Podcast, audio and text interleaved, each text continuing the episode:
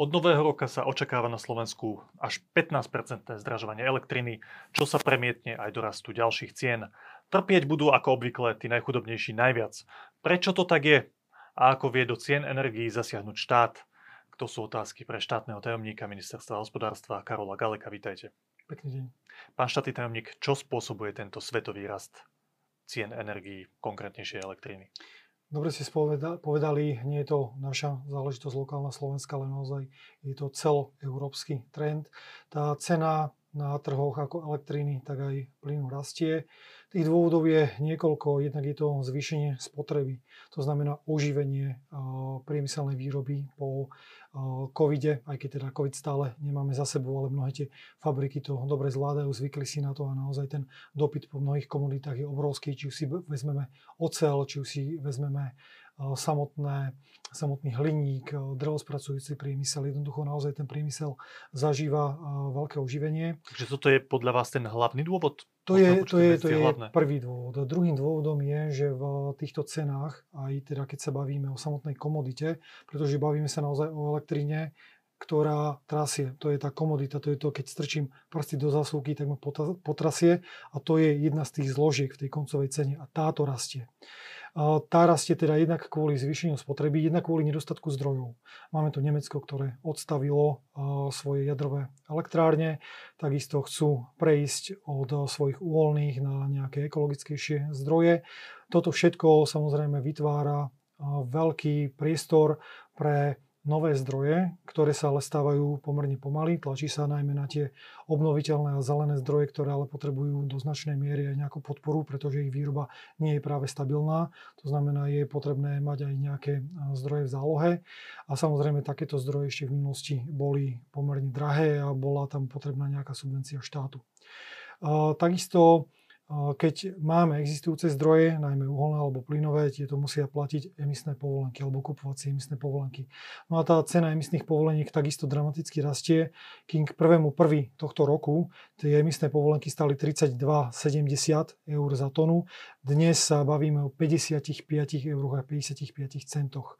Čiže naozaj nárast obrovský. Keď to vezmeme ešte s minulým rokom, je to viac ako dvojnásobný. Tieto emisné povolenky sa nám dvíhajú kvôli dekarbonizačným plánom Európskej únie. To znamená, únia tlačí na to, aby sme ozeleňovali našu energetiku, ale aj našu samotnú spotrebu. No a s tým je samozrejme spojené aj to, že chceme mať čo najviac tej zelenej elektriny. Rozumiem. A tá, ktorá nie je, tak tá jednoducho rastie. No a tieto tri faktory, to znamená zvýšenie spotreby, emisné povolenky a nedostatok výrobných zdrojov, tlačia na tú cenu komodity, ktorá v našich podmienkách tvorí asi 40% z koncovej ceny. K tomu sa dostaneme. Ja by som sa rád ešte pristavil pri týchto dôvodoch. Každý z nich sa dá celkom zaujímavo rozobrať. Ten prvý je celkom logický. Počas covidu, aspoň ja si to tak predstavujem, mnohé z tých priemyselných výrob spomalili svoju výrobu kvôli tomu, že nemali ľudí, lebo bola pandémia. A teraz ten dopyt narastol, situácia sa unormálnila, tak potrebujú aj viac energie na to, aby mohli vyrábať. Tým pádom sa zvýšil dopyt, tým pádom rastie cena tej samotnej komodity. Tak? To je jednoduché, tomu sa dá veľmi jednoducho rozumieť. Druhá vec, ktorú ste spomenuli, veľmi zaujímavá, sa týka tých jadrových elektrární v Nemecku. Na základe sľubu kancelárky Merkelovej, ak sa nemýlim, potom ako bola tá nehoda vo Fukušime v Japonsku jadrovej elektrárne, tak sa vypínajú a myslím, že od nového roka sa nejakým výraznejším spôsobom majú vypnúť tie jadrové elektrárne. Tento samotný faktor, ten výrazným spôsobom vstupuje do ceny tej energie. Je to také množstvo tej energie, o ktorú teraz prídeme z tých jadrových elektrární, že to je podstatný faktor na zvyšovanie ceny? No, Nemecko je obrovský trh a bavíme sa o odstavení viac ako 20 jadrových elektrární. To sa stane od 1. januára. No to sa deje kontinuálne. Už sa to nejakým spôsobom znižuje. Presne tak, to už sa znižuje. Takisto Francúzsko bude odstavovať niektoré jadrové zastaralé reaktory. Čiže naozaj tie výrobné zdroje v Európe postupne vypadávajú. A tým, že tu bol v posledných rokoch obrovský tlak na podporu obnoviteľných zdrojov, ktoré dokázali vyrábať prakticky za nulu, pretože boli z druhej strany dotované, tak nikto neinvestoval v nejakej výraznejšej miere do tých konvenčných zdrojov. Áno, máme tu my Mochovce, ktoré uvedieme tretí blok do prevádzky na jeseň tohto roku. Máme tu Pakš v Maďarsku, ale tie zdroje postupne vypadávajú. Okrem toho je to Poľsko.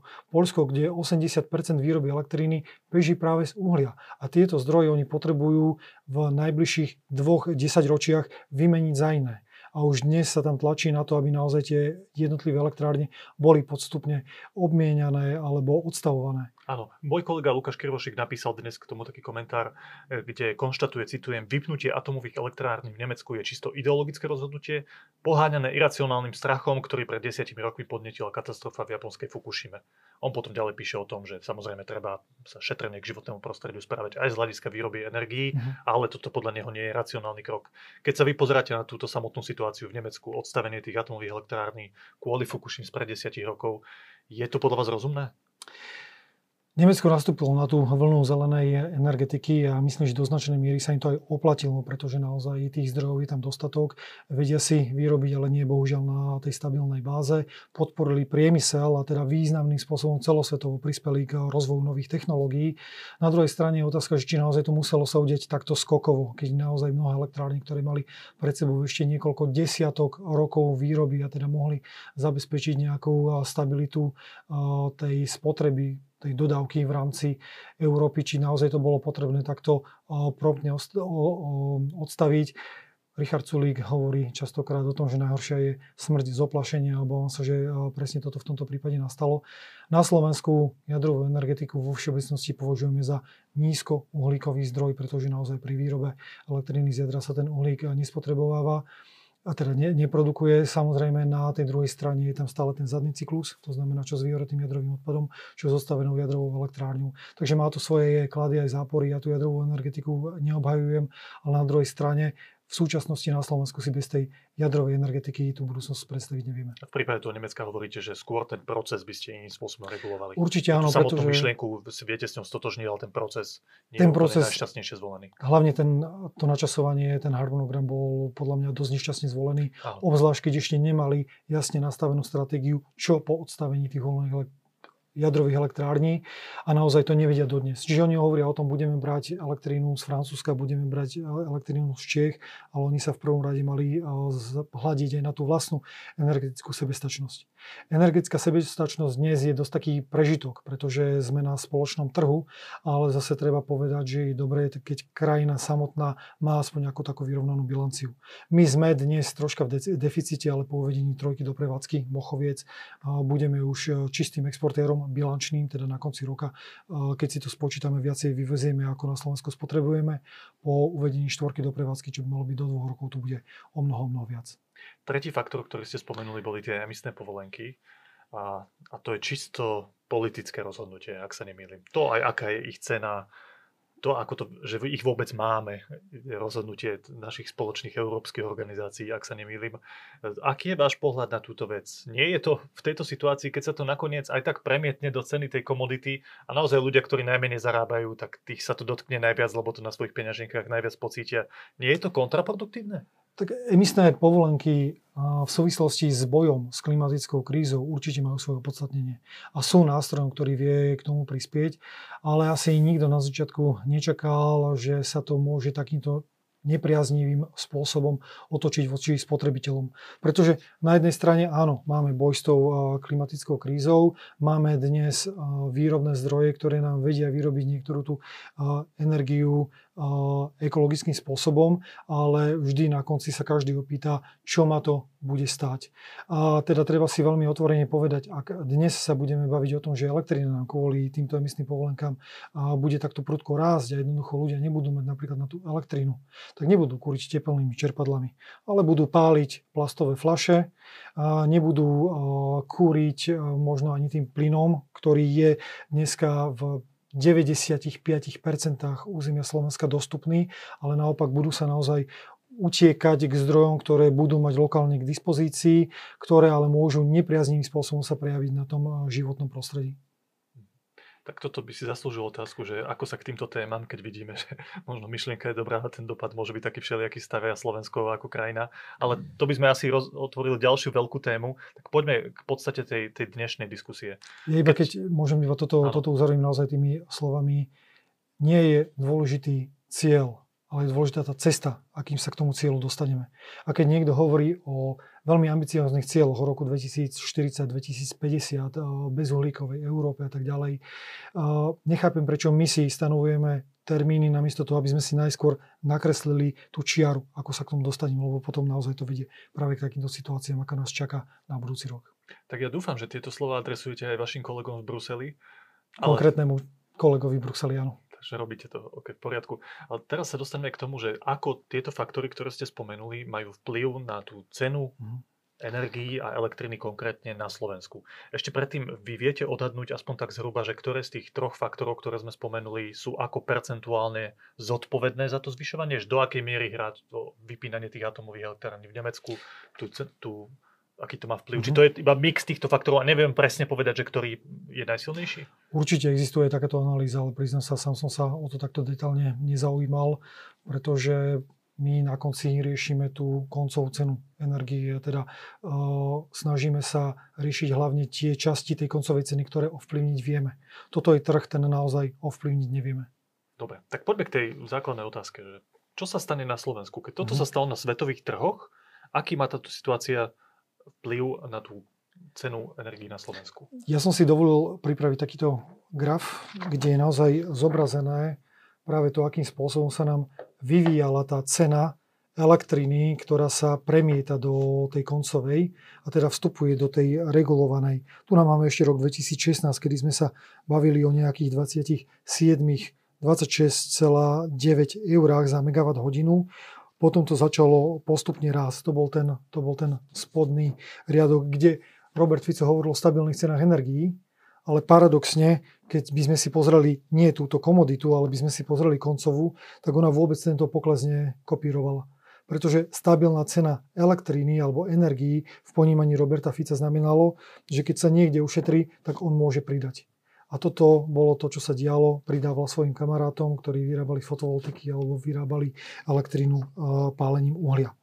Postupne sme sa dostali až do roku 2019. Toto je cena komodity. Toto je cena komodity, ktorá sa premietala do koncovej ceny elektriny, regulované ceny elektriny, respektíve, je to Pražská burza prvých 6 mesiacov roka. Prvých 6 mesiacov roka je vždycky to, čo sa nám premietne do regulovanej ceny elektriny ako komodity do tej koncovej na ďalší rok. Z toho sa vychádza, keď sa určuje tá koncová cena na ďalší rok. Presne tak. To je ten priemer 6 mesiacov.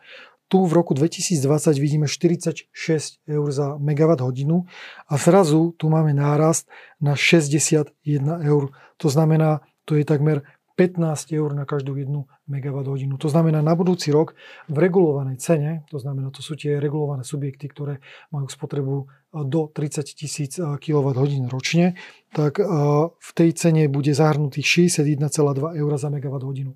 Dnes samotný vývoj ceny elektriny na trhu je ešte dramatickejší. Keď niekto dnes nakupuje neregulovaný subjekt elektrínu na ten budúci rok, tak nakupuje asi za 85 eur. Samotná spotová, čo je okamžitá cena, tak tá sa pohybuje takmer okolo 100 eur na megawatt hodinu. To znamená, že pokiaľ ten vývoj bude takto nasledovať, tak samozrejme bude to možno na ten ďalší rok ešte dramatickejšie. Nevylučuje sa samozrejme ani iná regulácia, pokiaľ by tá cena vystúpila ešte viacej. Dobre, to je samotná komodita. Čo všetky tie ostatné veci? Robert Fico často hovorí na svojich tlačových konferenciách o tom, že je to 40% tej koncovej ceny toho, čo platíme my všetci za elektrinu alebo aj za plyn, tuším, a za teplo. Tak to je tá cena tej komodity a 60% sú nejaké ďalšie položky distribúcie a neviem čo všetko. Mohli by si nám to vysvetliť, že ako to funguje? A je veľmi paradoxné, že o tom hovorí práve Robert Fico, pretože za tých 60% alebo za značnú zložku z toho zodpovedá práve on. Opäť tu mám... Tak to sú aj nejaké objektívne náklady, nie? Sú tam aj objektívne náklady, ale sú tam aj čisté politické rozhodnutia. Neviem, nakoľko to je vidno na kamere, ale toto je štruktúra koncovej ceny elektriny. Veľmi zjednodušene táto najväčšia časť, asi 40%, bavíme sa o domácnostiach, je silová cena elektriny. Je to rok 2021, ale viac menej doteraz sa to držalo v tejto hladine. Čiže 40% nám tvorí silová zložka. To je tá komodita, to, čo sme si ukázali. To je tá komodita, to je to, čo trasie, keď strčím. To, čoho cena stúpa teraz veľmi výrazne. To je to, čo trasie, keď strčím prsty do zastrčky. Samozrejme, nestačí nám vyrobiť tú elektrínu, ale tú elektrínu potrebujeme dopraviť. Takže mám tu distribúciu elektriny, mám tu straty na distribúcii, pretože na vedeniach nám nastávajú aj straty a potom je tam prenos. To je vlastne, to sú tie najvyššie drôty, ktoré vlastní Slovenská elektrizačná prenosová sústava, ktoré sa o ne stará. No a potom sú tu ešte nejaké náklady z dodávky, tarifa za systémové služby a tu na 17,76%, to je v prípade domácnosti, ale v prípade firiem je to dokonca už viac ako 20%, je tarifa za prevádzkovanie systému. Dnes je to asi 23,6 €. 23,7 €. To je to, čo sú čiste politické rozhodnutia. Aby som bol presný, tarifa za prevádzku systému, to je napríklad podpora výroby elektriny z obnoviteľných zdrojov alebo kombinované výroby elektriny a tepla. Alebo podpora výroby elektriny pálením domáceho uhlia. Toto je to, na čo my všetci doplácame, priemerná domácnosť zhruba tých 50 až 60 eur každý jeden rok práve v koncovej cene. A to je to, kde sa vieme hýbať najviacej. Samozrejme, vieme sa hýbať aj v rámci distribúcie alebo prenosu, ale toto je čiste na úlohou regulačného úradu. Ja hovorím nezávislého regulačného úradu. Pretože to, čo sa dialo v minulosti, bolo, že tento regulačný úrad bol politicky znásilňovaný. Povedzme si to otvorene. Bol tam pán Holinčík, po ňom nastúpil pán Jahnátek a obaja regulovali častokrát tie koncové ceny, tak ako pán Robert Fico pískal. Pán Robert Fico hovorí, a to ľudia určite vedia oceniť, pospolitá verejnosť, že dlhé roky držali tú koncovú cenu energií na rovnakej úrovne približne. Takže ľudia na svojich peňaženkách, dôchodcovia, ktorí majú nízke príjmy, iné nízkopríjmové skupiny sociálne slabšie, to nepocítili, že sa mu to darilo robiť štátnymi zásahmi. Čo tým myslí teda? Vy ste to tu už povedali, ale chcem takú jednoznačnú jasnú odpoveď. Akým spôsobom to robil? Ak to nerobil cez tú tarifu za prevádzkovanie systému, ale neviem, ceny distribúcie a tak ďalej, tak to sa ako dá? Tu je opäť jeden taký graf na pomoc. Toto je vývoj tarify za prevádzku systému. Ona začala narastať zhruba v roku 2010, kedy začali tie prvé veľké obnoviteľné zdroje na Slovensku vznikať a ktoré mali tie najväčšie doplatky, dotácie. Čo si po tým mám predstaviť? Že tie veľké polia, kde sú tie fotovoltaické články a vyrábajú solárne energie, energiu. Bioplynové stanice na biomasu, vodné elektrárne. Jednoducho všetko, čo dostalo nejakú výkupnú cenu. Výkupnú cenu si treba predstaviť niečo, čo je cena vyššia ako trhová. Ale štát sám sa zaviazal vyrábať z obnoviteľných zdrojov, zelených zdrojov, ale odmietol do toho investovať. Preto povedal investorom, dobre, robte to vy, my nebudeme vám do toho zasahovať, garantujeme vám na 15 rokov nejakú stabilnú cenu a vy si spočítajte, či sa vám to vyplatí. No a vtedy prišli mnohí oligarchovia, ktorí boli napojení aj na stranu Smer, napríklad pán Brhel, ktorý dnes sedí vo vyšetrovacej väzbe, v rámci jednej dlhej noci na Slovenskej elektrizačnej prenosovej sústave na tejto firme urobili tzv. Tender na 120 MW kapacít a tieto si rozdali medzi sebou. To znamená, že niektorí podnikatelia, keďže to robili súkromné firmy, začali z týchto obnoviteľných zdrojov energie vyrábať energiu z fotovoltaických článkov týchto elektrárn, čo tak si spomínali. A keďže na trhu by to predali za nejakú omnoho nižšiu sumu, možno by sa im ani neoplatilo celé to prevádzkovať, tak štát im tam vždy doplácal tie peniaze, ktoré boli dohodnuté na dlhé obdobie. Presne tak. A kvôli tomu sme sa skladali do tej TPS-ky. Je to veľmi zjednodušené, ale keby som mal ísť do detailov tej tarify, tak je to asi tak, ale v zásade platí, že v tom 2010 sme mali na trhu cenu napríklad 40 € na megawatt hodinu, ale fotovoltaiky dostávali 430 € na megawatt hodinu. A teda ten rozdiel bola tá dotácia, alebo teda tá podpora, ktorú sa zaviazal štát dať týmto podnikateľom, ktorí do toho investovali. Lenže chyba Lávky bola v tom, že štát za svoje politické rozhodnutie odmietol prevziať zodpovednosť. Ale radšej to preniesol do cien, koncových cien elektriny, konkrétne do tejto tarify za prevádzkovanie systému. To potom nesedí s tým, čo hovorí Robert Fico, že dlhé roky držali úplne stabilné ceny. Či to myslí od toho roku, keď sa to zaviedlo? Stabilné ceny znamená prakticky to, čo som ukazoval predtým. Kým cena elektriny klesala dole, tej komodity samotnej, tak Robert Fico dvíhal tieto poplatky a podporoval, ale nehaďme teraz obnoviteľné zdroje do jedného vreca s Brhelom. Jednoducho Brhel bol ten, čo to zneužil, využil. Fico bol ten, ktorý vymyslel nejakú schému, pretože tento zákon vznikol ešte za éry pána Jahnátka, keď bol ministrom hospodárstva. Paradoxne jeho štátnym tajomníkom bol vtedy pán Žiga. A odvtedy to začalo takýmto dramatickým spôsobom narastať. To znamená, že aj keď v reále, ak by sme nemali tieto dotované ceny, tak by cena tej, aj koncová cena by asi klesala. Ľudia by platili menej, tak platili rovnako, čím sa Robert Fico chváli v tejto chvíli. Presne tak. A mohol si to dovoliť preto, lebo klesala cena komodity. Presne tak. No a teraz sa tá situácia trošku otočila. Ale nie je to všetko, čo sa stalo. Pretože oni boli časy dokonca, kedy práve táto podpora by mala byť reálne vyššia, a teda mala presiahnuť tú stabilnú úroveň, ktorú sa Robert Fico chválil na tých plagátoch, najmä pred voľbami. Čo sa teda stalo? Robert Fico ovplyvnil tú reguláciu, ktorá má byť zo zákona nezávislá a aspoň sa tak domnievame a jednoducho povedal, že táto cena, povedal to regulačný úrad, ale teda pokiaľ niekto hovorí o stabilných cenách energií, tak asi prenáša svoje rozhodnutie alebo svoju snahu na toho, kto o nich reálne môže rozhodnúť, a to je v tomto prípade Urso. A teda, keď tu sme mali v roku 2015 napríklad 21,80 € v tarife za prevádzku systému, tak ona mala byť vyššia. Lenže systém bol nastavený tak, štát na to nedal nič, všetku podporu vyplácali distribučné spoločnosti a tieto distribučné spoločnosti si následne nárokovali to, čo vyplatili v rámci tarify za prevádzku systému. Respektíve dialo sa to na báze nejakej predikcie. Vznikla tam veľká sekera. A vznikol tam veľký distribučky, čo sú súkromné firmy, ak sa nemýlim, väčšinovo. Presne tak. Tak distribučky pýtali od štátu. A presne myslím, že tam aj vznikol nejaká obrovská, nejaký 200 miliónov alebo aj viac, ak sa nemýlim. Keby to bolo 200 miliónov, tak by bolo dobre. A ten dlh dosiahol celkovú výšku 360 miliónov eur. Voláme to odborne Ficov dlh. Je to dlh Roberta Fica, ktorý nám tu zanechal práve na vrúb stabilných cien energií. Práve z dôsledku toho, že sa rozhodol politicky znásilniť regulačný úrad. Tento historický dlh je rozdelený do troch častí. Tým, že ten historický dlh alebo tá tarifa za prevádzku systému má aj korelačný koeficient T+2. To znamená, že ak nám vznikne nejaký deficit, tak ho vieme o 2 roky neskôr zohľadniť v rámci tej tarify. Tak sa nastalo, že v roku 2020 sa preklopilo to vyplácanie z distribučných spoločností na OKTE. A tým pádom tie distribučné spoločnosti si nárokovali na to doplatenie. A teda za rok 2018 to napočítali na 160 miliónov eur. To bol ten prvý dlh. V roku 2019 to napočítali na 91 miliónov eur.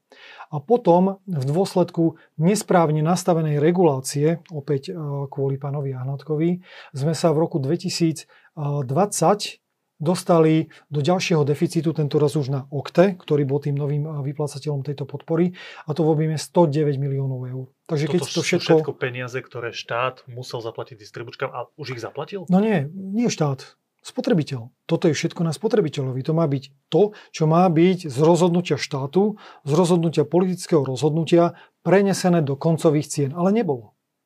Toto bol dlh, ktorý nám tu nechal Robert Fico, jeden z kostlivcov. Okrem Mochoviec, okrem Hornej Nitry, kde proste dodnes nevieme, ako to bude s tým novým tepelným zdrojom, napriek tomu, že naozaj sa snažíme tlačiť tých jednotlivých aktérov. Jednoducho, toto bol jeden z tých najväčších kostlivcov v energetike. Teraz chcete povedať, že tých 400 miliónov... 360-400 miliónov, dobre? 360 miliónov budeme teraz my postupne platiť vo zvýšených cenách energií? No... Tým, že táto vláda naozaj lebo to sa malo robiť a nedialo sa to, lebo nestúpali tie ceny, takže to teraz neskôr budeme musieť my doplácať? Možno si spomeniete, minulý rok bola taká diskusia medzi ministerstvom hospodárstva a ministerstvom financií, ako si poradiť s týmto Ficovým dlhom. Po dlhých rokovaniach sa nám podarilo dohodnúť s ministerstvom financií, že ten 2018 tých 160 miliónov eur bude vyplatených zo štátneho rozpočtu. To sa naozaj aj udialo. Mimo toho, aby to ľudia platili, tak sa to vyplatí zo štátneho rozpočtu. A tie peniaze budú chýbať, samozrejme. Samozrejme, že budú chýbať, ale bohužiaľ je to Ficov dlh, je to niečo, čo nám tu tento politik zanechal. Oni by to mohli asi súdne vymáhať tie distribučky. Samozrejme. Samozrejme. A ten zvyšok, teda tých 91 a 109 miliónov eur, musí byť v rámci toho koeficientu zohľadnených. Našťastie v tomto roku ten vývoj tarify za prevádzku systému, to znamená to vyplácanie versus výber, bol pozitívny. A časť práve z tohto dlhu budeme vedieť vďaka tomuto pozitívnemu vývoju výberu tarify za prevádzku systému zmazať.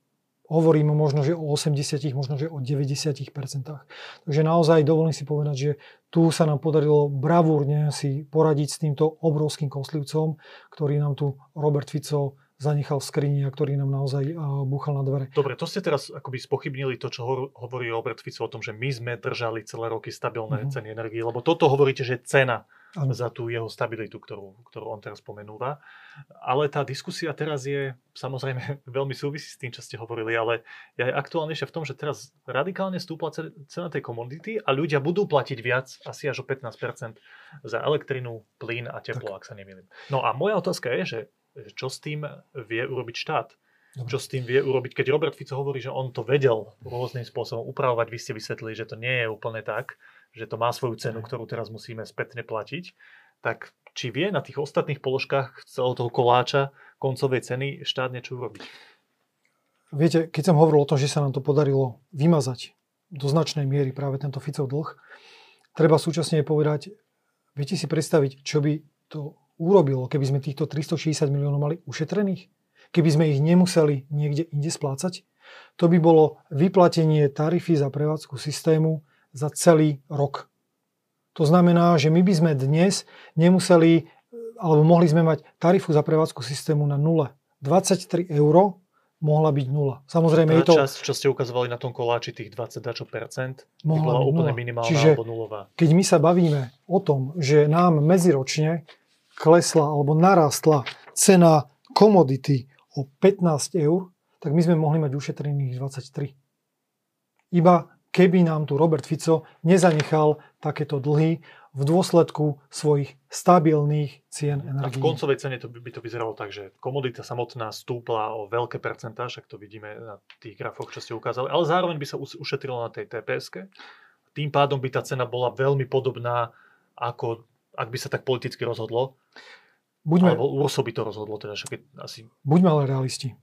Reálne by to samozrejme nebol takýto skokový nárast alebo takéto ušetrenie, ale reálne by to bolo tak, že tie ceny energie by už v minulosti boli nižšie a dnes by teda dochádzalo k nejakému trhovému nárastu. Ale naozaj táto zložka by už bola o mnoho menšia, tá regulovaná, práve tie politické zásahy. A teda by sa nám o mnoho ľahšie dýchalo nielen na ten budúci rok, ale už aj v tých rokoch predošlých. Ešte technická poznámka k tomu, tú koncovú cenu. Tie všetky faktory, ktoré ste spomenuli, aj tú TPS-ku, aj cenu komodity, aj distribúciu, to všetko bere do úvahy nezávislý regulačný orgán, Úrad pre reguláciu sieťových odvetví a ten povie, ako bude vyzerať tá cena elektriny na ďalší rok. Tak, koncová pre regulovaných odberateľov. To znamená, že to teoreticky vy ako politici na to nemáte žiadny vplyv. Na komoditu. Aha, a na tie ostatné veci áno? Na tie ostatné veci, áno. Na tie ostatné veci máme v tom zmysle, že tú tarifu za prevádzku systému vieme efektívnym spôsobom znížiť. Aj sme znížili. A je paradoxné, že pán Robert Fico to nezaznamenal, ale ani sa tomu nečudujem, pretože zákon, ktorý sme predkladali ešte, myslím, že v marci alebo apríli tohto roka do parlamentu do prvého čítania a následne prešiel v júni aj tým tretím čítaním, tak toho hlasovania sa nezúčastnil. Bavíme sa o tzv. Prolongácii, alebo teda predĺžení podpory pre tie najviac zaťažujúce obnoviteľné zdroje, teda fotovoltiku. My dnes nevieme zobrať niekomu tú podporu, pretože by sme išli do mnohých súdnych sporov a arbitráží. Lebo to je na dlhé roky dohodnuté. Lebo je to na dlhé zmluvách. Presne tak. Je to jednoducho na základe medzinárodného práva, je to na základe našej legislatívy. A tým pádom jediné, čo sme my vedeli, že sme sa dohodli alebo zákonom sme nariadili, že tieto najviac dotované zdroje nebudú dostávať 43 eur, ale budú dostávať 26 eur, ale budú to dostávať o 5 rokov dlhšie. To znamená, že naozaj ošetríme minimálne tú súčasnú nepriaznivú situáciu, kedy tá tarifa za prevádzku systému je neprimerane vysoká a postupne, keď ostatné obnoviteľné zdroje alebo kombinované výroby elektriny a tepla alebo to samotné uhlie nám vypadnú zo systému, tak nám tu už ostanú iba tieto najvyššie dotované. To chcelo ale dohodu, predpokladám, s tými výrobcami tej dotovanej energie. A výhoda pre nich je, že to budú môcť robiť dlhšie, ale nebudú za to dostávať tak veľa peňazí naraz ako doteraz, tak? To, že je to výhoda, sme si mysleli aj my, ale pri tých rozhovoroch bohužiaľ sme častokrát narážali na mnohých výrobcov, ktorí povedali, že oni prišli na 15 rokov zobrať dotácie a potom odísť. Bohužiaľ, taká bola realita, čo bolo pre mňa veľmi zarážajúce, pretože keď raz investujem do niečoho zeleného, tak by som mal mať aj nejaké to povedomie, nejaký ten cit pre trvalú udržateľnosť. A toto sa bohužiaľ v týchto prípadoch mnohých nedialo, ale boli tu našťastie aj výrobcovia, ktorí to uznali, zobrali, takisto povedali, pre nás je výhoda byť tu na tom trhu dlhšie. To zariadenie nemá životnosť 15-20 rokov. Sú v Taliansku inštalácie fotovoltické, ktoré fungujú 40-50 rokov a tá účinnosť je stále 60-80%. A naozaj tam nie sú žiadne pohyblivé časti, takže tá fotovoltika vie bežať aj po tomto čase. Vďaka takémuto zákonu, ktorý sa nám podarilo presadiť v tomto roku v júni, tak ušetríme na budúci rok v tarife za prevádzku systému 60 až 70 miliónov eur. To znamená, to už je to, kde my nejakým spôsobom šetríme. Ja tu mám teda odfotené aj to hlasovanie, kto akým spôsobom zahlasoval. Tu je vidno naozaj jednotlivé kluby a veľmi zvláštne je, že naozaj Robert Fico, ktorý sa dnes pýta, čo robí vláda, má pri svojom mene nulu, čo je neprítomný. To znamená, on sa toho hlasovania ani len nezúčastnil. Vy tvrdíte, že ste tu hasili problém, ktorý spôsobil Robert Fico, tým, že tak nastavil tú štátnu politiku ohľadom tých výroby tých obnoviteľných zdrojov, z obnoviteľných zdrojov, ktorá je drahá, lebo dotovaná. Keď ste hasili ten problém, tak on sa na tú hlasovanie nezúčastnil. Presne tak. OK. To je jedna vec. Jedna vec je tá TPS-ka. Ako teda tá bude vyzerať v tej koncovej cene úplne prakticky budúci rok? Keď ľudia budú platiť z toho koláča, ktorý ste nám ukazovali, akú časť z toho, ste hovorili, že to je 23 eur pri nejakej priemernej domácnosti ročne. Presne ako tak. To bude vyzerať budúci rok, tá TPS-ka? Pýtajte sa nesprávneho človeka, pretože o tomto rozhoduje Úrad pre reguláciu sieťových odvetví, kde na rozdiel od Roberta Fica my úradu do ich práce zasahovať nemienime. Hovorí sa veľa napríklad o tzv. Pásmovej tarife za prevádzku systému, kedy budú rozdelené miesta spotreby podľa množstva. To znamená, že naozaj, aby nám nezahúčal napríklad priemysel, ktorý máme na Slovensku výrazný a tvorí výrazný príspevok k zamestnanosti, tak možno, že u nich by sa počítalo, že tá tarifa za prevádzku systému bude nižšia v porovnaní s domácnosťami. Že to bude rozdelené na rôzne pásma. Ale hovorím, momentálne je to v štádiu úvah. Takisto sa bavíme o energetických chudobných domácnostiach, kde by sme to tiež radi nejakým spôsobom zohľadnili a tieto diskusie prebiehajú. V poriadku, ale viete povedať aspoň ten trend, že lebo ste hovorili viac vecí, ktoré ste sa pokúsili s tou TPS-kou urobiť, že keď ich vezme úrad do úvahy, tak teraz to je z hľadiska tej TPS-ky lepšie alebo horšie? Lepšie. Samozrejme. To znamená, že teoreticky by tá cena tých 23 eur ročne mala nejakým spôsobom klesnúť. Cieľom je to, aby tá tarifa za prevádzku systému, tá zložka, kompenzovala ten nárast tej komodity. Bohužiaľ, ten náraz je taký dramatický, že my nevieme znížiť o 15 eur na megawatt hodinu tú tarifu za prevádzku systému.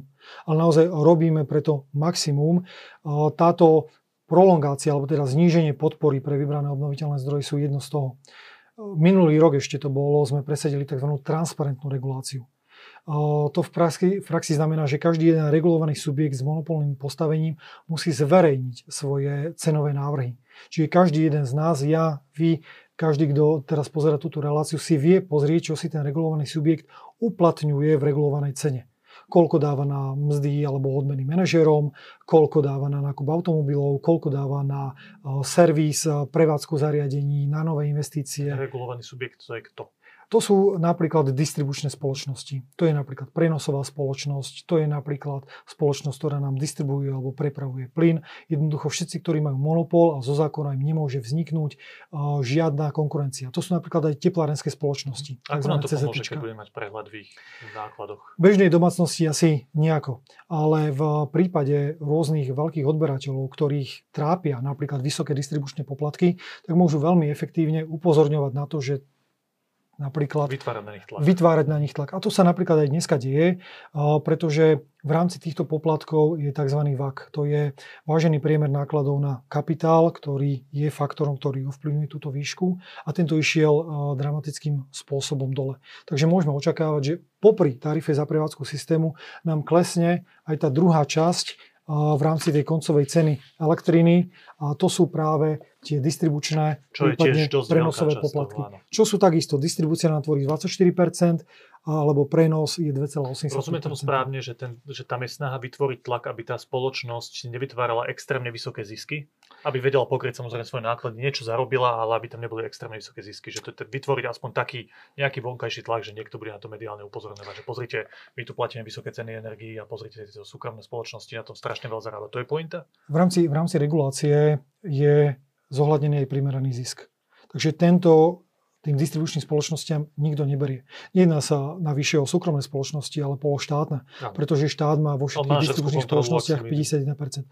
Manažerská je samozrejme v súkromných spoločnostiach, ale my máme takisto vplyv kontrolovať tieto spoločnosti minimálne na tej úrovni, keď sa bavíme. Nie je to tak, že tieto distribučky, to naozaj hovorím len takú dojmológiu, že sú celkom ziskové firmy?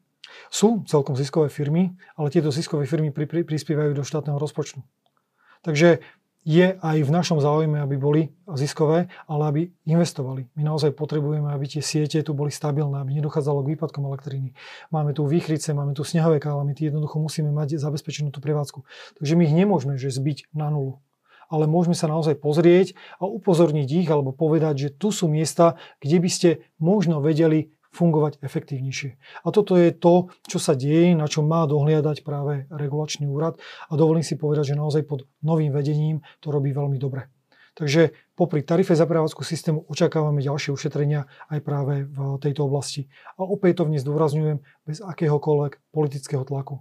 Áno, lebo toto je taká veľmi citlivá vec a myslím, že aj politicky rozdeľujúca. Áno. Keď sa pozrieme napríklad, tamto je ešte citlivejšie na zdravotné poisťovne, čo je iný segment, tak tam sa tiež hovorí, že na ľudskom zdraví by sa nejak extrémne zarábať nemalo, alebo vôbec by sa nemalo zarábať.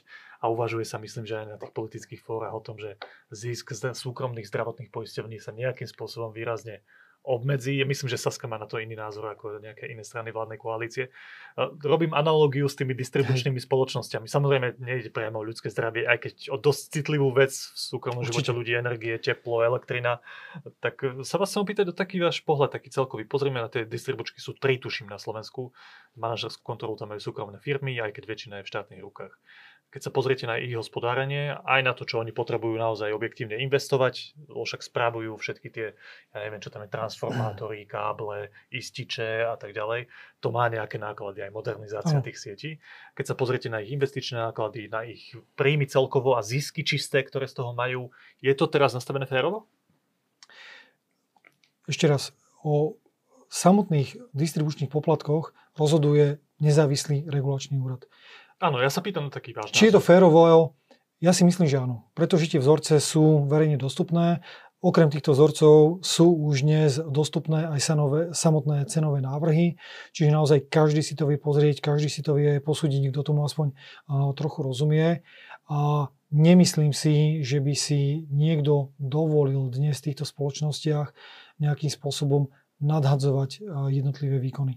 To, do čoho my skôr tlačíme tie spoločnosti aj prostredníctvom našich nominantov, je, aby sa naozaj čo najviac investovalo.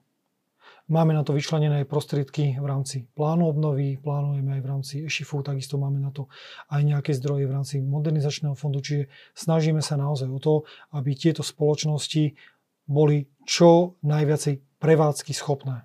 Pretože my ich tu nepotrebujeme na to, aby nám odvádzali milióny do štátneho rozpočtu, ale my ich potrebujeme na to, aby dodávali tú elektrínu, to teplo, ten plyn tam, kde je momentálny odber. Rozumiem, jasná odpoveď. Ak by som mal teda zhrnúť to, že čo štát môže robiť s tým, že rastie cena komodity na svetových trhoch a my môžeme spraviť nejaké opatrenia, keďže 60% tej ceny je na nás, keď to tak zjednoduším, tak vy hovoríte, že sa snažíte kompenzovať nárast tej komodity poklesom tej tarify za prevádzkovanie systému, to, čo nazývate Ficov dlh, ktorý tu vytvoril.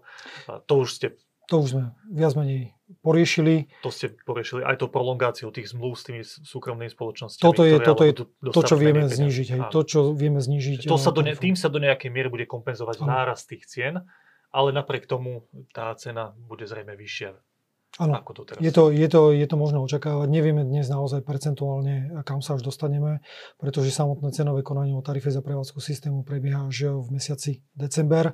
Dnes vieme povedať napríklad, ako bude vyzerať tá samotná komodita v tej regulovanej cene, pretože tá sa odvíja od tých prvých 6 mesiacov a to už máme uzatvorené. Čiže toto ešte horšie to bude asi ten ďalší rok z toho, čo hovoríte. Uvidíme, pretože január 2022 tu ešte nemáme, čiže uvidíme, ako to bude v tom ďalšom roku. Ja verím tomu, že sa nám naozaj tá situácia nejakým spôsobom zastabilizuje. Máme samozrejme pripravené, alebo máme v talóne aj ďalšie riešenia. Máme tu ukončenie dotovania výroby elektriny z domáceho uhlia v roku 2020. respektíve už v roku 2024 nám z toho systému vypadne 120 miliónov eur. Toto je ďalší kostlivec, ktorého nám tu nechal Robert Fico. To je hlavne tá ťažba v Prievidzi. To je tá ťažba v Prievidzi.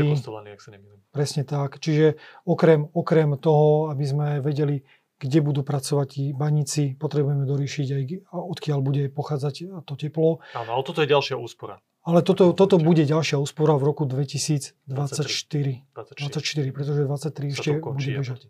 Takže ten priestor tu je, ale nie je v tej neregulovanej časti, respektíve nie je v tej trhovej časti. S tou trhovou časťou my ako politici, ako štát jednoducho nič neurobíme. Jediné, s čím vieme niečo robiť, sú tie politické rozhodnutia, ktoré boli v minulosti prijaté. Sú tu tie historické dlhy, s ktorými sme si už, chvála Bohu, ako tak poradili. A potom je tu tá regulácia tých poplatkov, prenosových, distribučných, ktoré má na starosti nezávislý regulačný úrad. Ako to nakoniec bude vyzerať, samozrejme nevieme.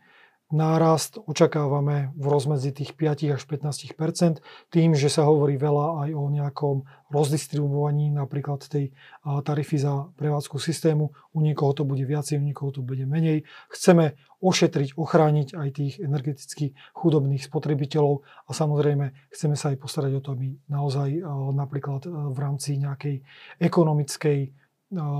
ekonomického príspevku, no tu nám nevypadol žiaden podnikateľ práve kvôli tomu, že by mal mať nejaké vysoké ceny energií. Ale toto bolo zatiaľ veľmi veľa o elektrine, takže iba kratučko k plynu. Plyn čaká podobná situácia. Ten je v prípade toho zdražovania zhruba o tie 3 mesiace oneskorený. Tá situácia v prípade plynu je troška komplikovanejšia aj z toho dôvodu, že ten plyn najčastejšie sa natlačí do tých zásobníkov. Tie zásobníky momentálne sú poloprázdne, aj z toho dôvodu, že tá cena plynu je pomerne vysoká a je tam takisto taká tá politika Ruska, že pokiaľ teda je stále držaná táto vysoká cena a nikto nekupuje, tak budú mať nejaký efektívny priestor na tlak v prípade Eustreamu, jeho rýchleho dokončenia a jeho rýchleho sprevádzkovania. Takže ten plyn bude ešte zaujímavý, ale kde sa potom ten plyn prejaví, tak budú práve napríklad teplárne a teda teplo, ktoré bude dodávať do našich domácností, ktoré bohužiaľ takisto opätovne zdôrazňujem v dôsledku nárastu cien komodity môže postihnúť zdraženie. Keď ste už začali túto tému, tak ja to dokončím. Keď sa pozrieme na tú cenu elektriny, ktorá sa zvýši nejakým spôsobom budúci rok, tak to nie je len tým, nie je to len ten dôsledok, nie je len ten, že budeme platiť viac, keď dostaneme tú faktúru, ale keďže veľké továrne samozrejme sú tiež veľkými odberateľmi energie, tak to predpokladám bude mať dopad aj na cenu rôznych tovarov, možno aj služieb. Máte odhad, že čo to môže spraviť a s ktorými oblastiami najviac? Máme tu energeticky náročný priemysel. Máme tu železiarne, máme tu hliníkáreň, máme tu spoločnosť, ktorá sa venuje výrobe dusikatých hnojív, máme tu teplárne. Jednoducho toto všetko samozrejme si prenesú do tých cien komodít. Tieto komodity ale nenakupujeme my ako bežní spotrebitelia, ale oni to dodávajú rôznym ďalším výrobcom, ktorí si to... Presne tak. Čiže je možné, že naozaj tento trend bude. Ale tento trend opätovne, tak ako ste začali túto diskusiu, nebude na Slovensku. Ale tento trend bohužiaľ bude celosvetový. A tu naozaj by malo byť tým našim príspevkom Slovenska tlačiť aj na zvyšovanie tej energetickej efektívnosti. To je to, čo môže urobiť každý den z nás, pretože najlacnejšou a najekologickejšou energiou je práve tá, ktorú nemusíme vyrobiť, pretože ju nespotrebujeme. Takže toto by mala byť cesta, ktorou by sme sa mali uberať nielen v podnikoch, ale aj v našich domácnostiach. Na energetickú efektívnosť budú mnohé finančné zdroje, z európskych fondov, takže toto by sme mali v maximálnej miere využiť a naozaj tú spotrebu do budúcnosti efektívne znížiť, pretože obávam sa, tieto ceny energií, komodít budú naďalej rásť. A my sa raz dostaneme do tej situácie, že aj tá tarifa za prevádzku systému sa dostane na nejakú mieru, kde už nebudeme mať žiadne podporované zdroje a tam už štát nebude vedieť, kde sa hýbať. Ale to je v poriadku, lebo to je trh. To bol štátny tajomník ministerstva hospodárstva Karol Galek. Ďakujem pekne. Ďakujem aj ja. Pekný deň ešte.